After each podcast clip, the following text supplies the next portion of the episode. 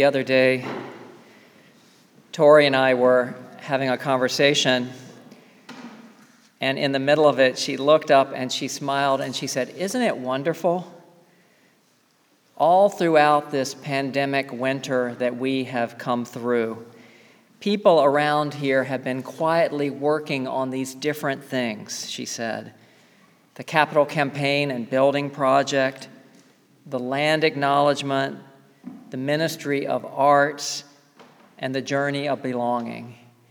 And then she smiled her big and beautiful smile, and she said, And this month we see each of these coming to fruition. In her lovely way, Tori reminded me how good it is to look up and look around and see what is unfolding in our midst all these good things that people have been quietly and steadily working on. And it is good. I was at a meeting, a board that I serve on. The meeting was at our UU denominational offices down in Boston on Thursday. And I told those people, most of them who've served as clergy in this tradition for a long time, I told them how grateful I am for you good people here for the heart and the soul that you have shown through these times of challenge and upheaval, and for how wonderfully you have carried on and helped us to thrive, to even thrive in this trying time. And I wonder do you know that just being here makes you something of a, what's the word? Uh, countercultural person, that, that being in a faith community for worship makes you in a minority these days.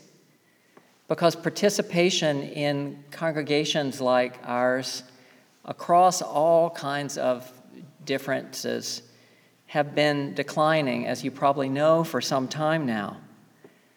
And yet, isn't there a spiritual hunger that is palpable in our culture that is not going to be satisfied by online spirituality or the guru of the month?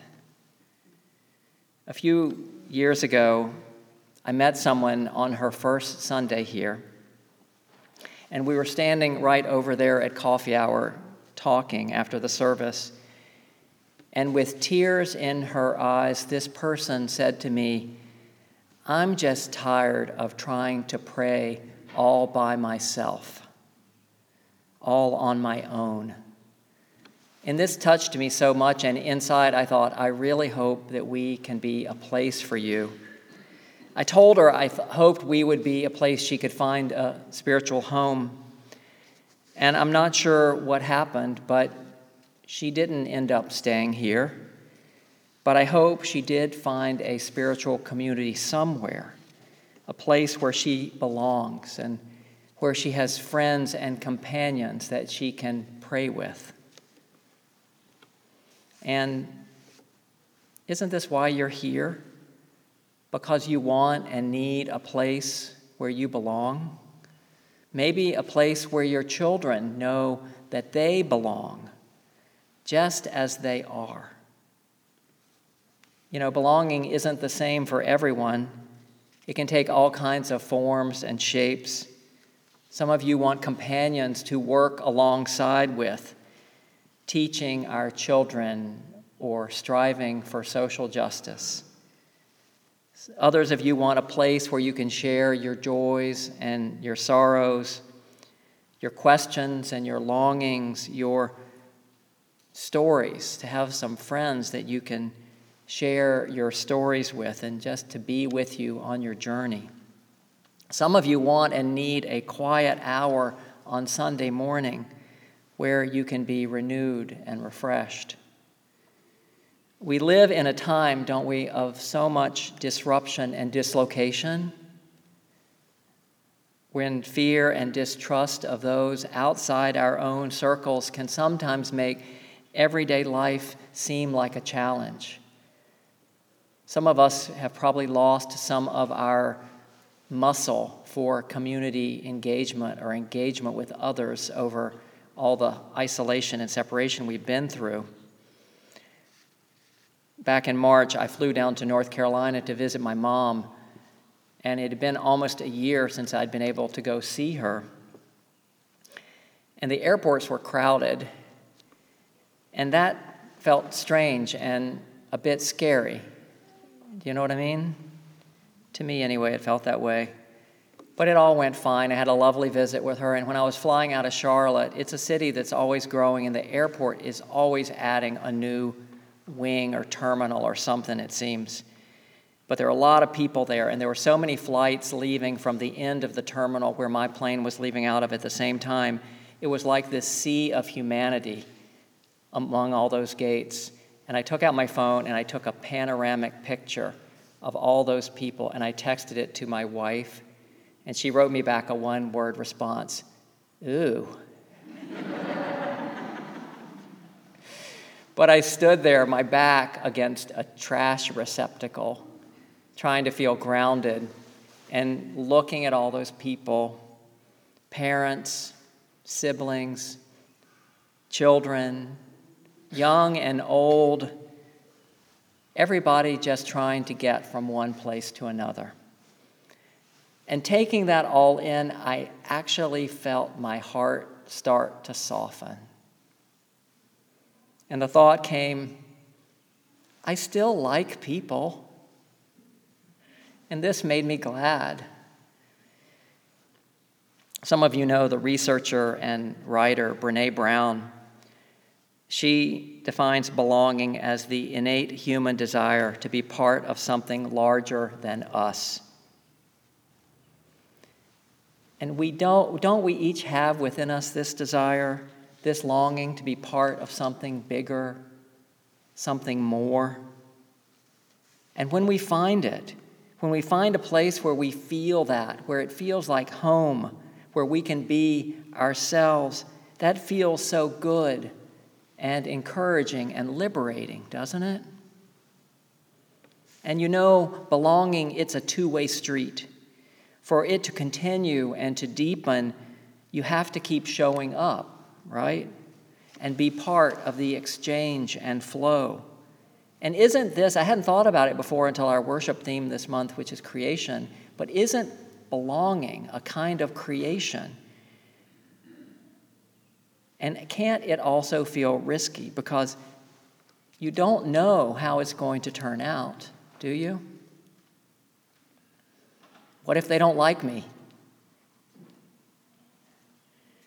I wonder how Taffy and Leslie felt as they set out to start to paint this beautiful piece that's now before us.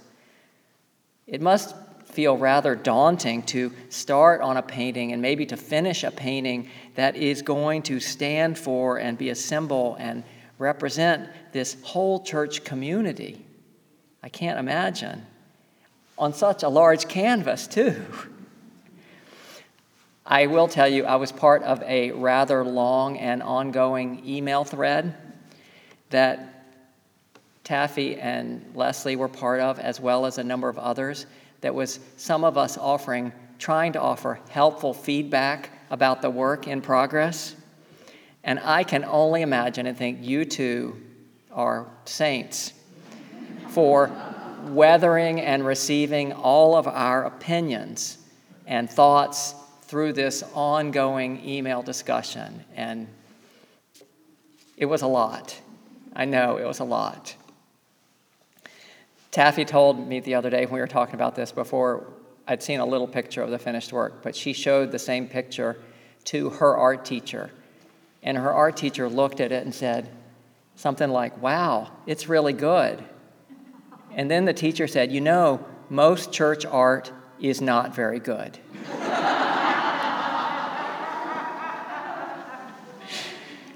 And you know, when you take on something new, you two had no idea, right, how this was going to go. But you, you all know about this, right? Whether it's stepping across the threshold of a church for the first time, what are they going to be like in there? Maybe their website isn't telling the truth. Or coming up here and lighting a candle and sharing what's on your heart, or putting out your hand to someone and saying, I don't think we've met. What I love about you all here is your open heartedness, your willingness to risk reaching out. And the good news is this reaching out, this risk taking, it is its own reward, isn't it? It's the key to deeper belonging. As Rumi said, open your hands if you want to be held. Open your hands if you want to be held. I so love Shelley's poem that she shared a few minutes ago and how it traces belonging as our birthright, as something nurtured within us from the start. Belonging ebbs and flows, a creative journey of the soul no singular beginning nor triumphant end. Belonging in this life, this spiritual body carried by our mothers. We grow safe and protected. Belonging expands within ourselves, first cries out into the world, wild eyed and full of wonder. Belonging, nurtured through play, community, faith, and love embraced exactly as you are, wherever you are. So thank you, dear Shelley, for this gift. And we put it on an insert in the order of service so you can take Shelley's poem home with you today.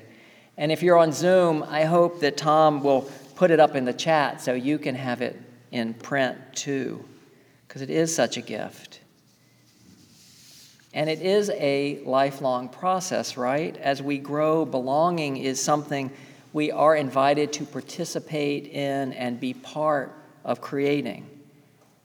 And you hear this in the second part of Shelley's poem.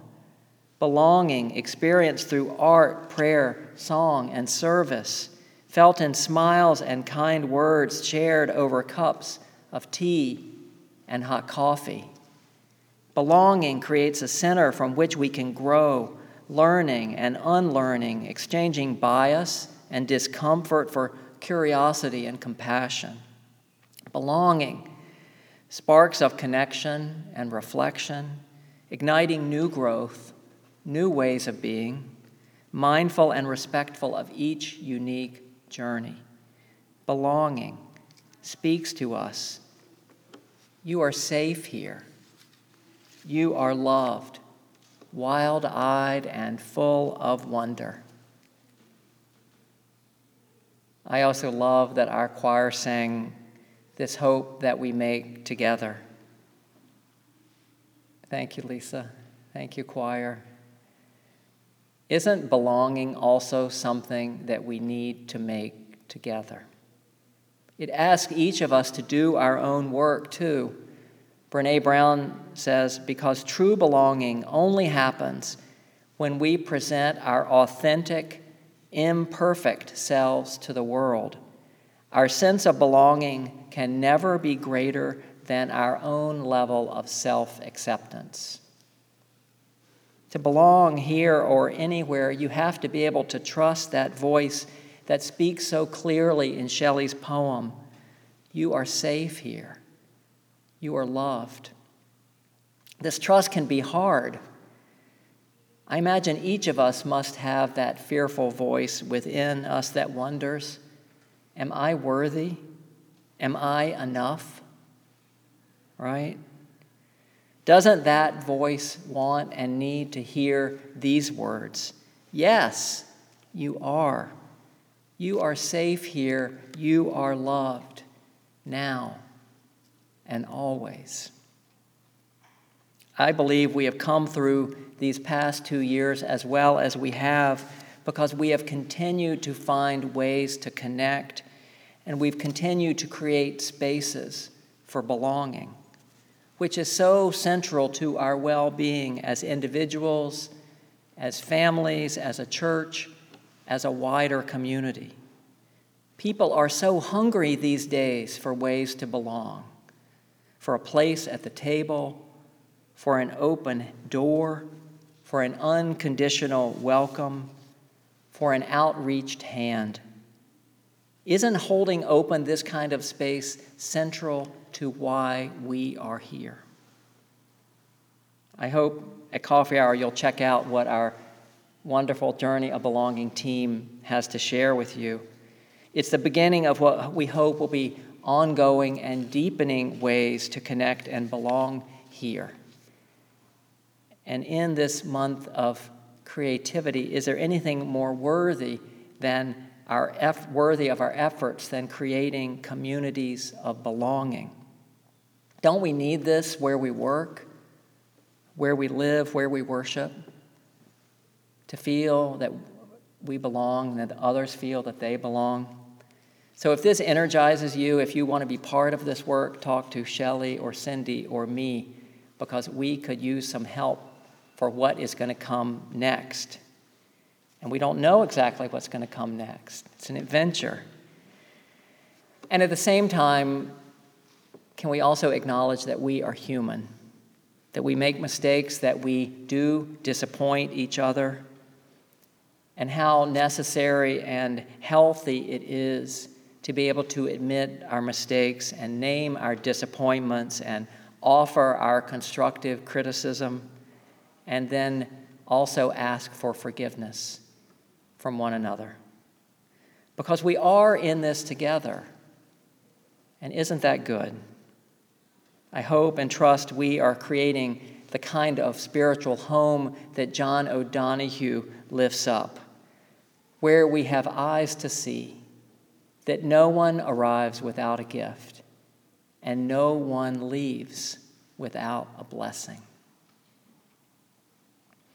One of my favorite hymns is one that is a favorite of many of yours too.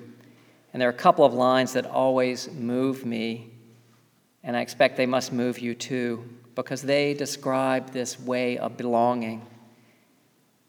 Drifting here with my ship's companions all we kindred pilgrim souls, making our way by the lights of the heavens in our beautiful blue boat home. We are in this boat together, aren't we? And we are a work in progress, creating a community of belonging, all we kindred pilgrim souls. May it always be so. Amen.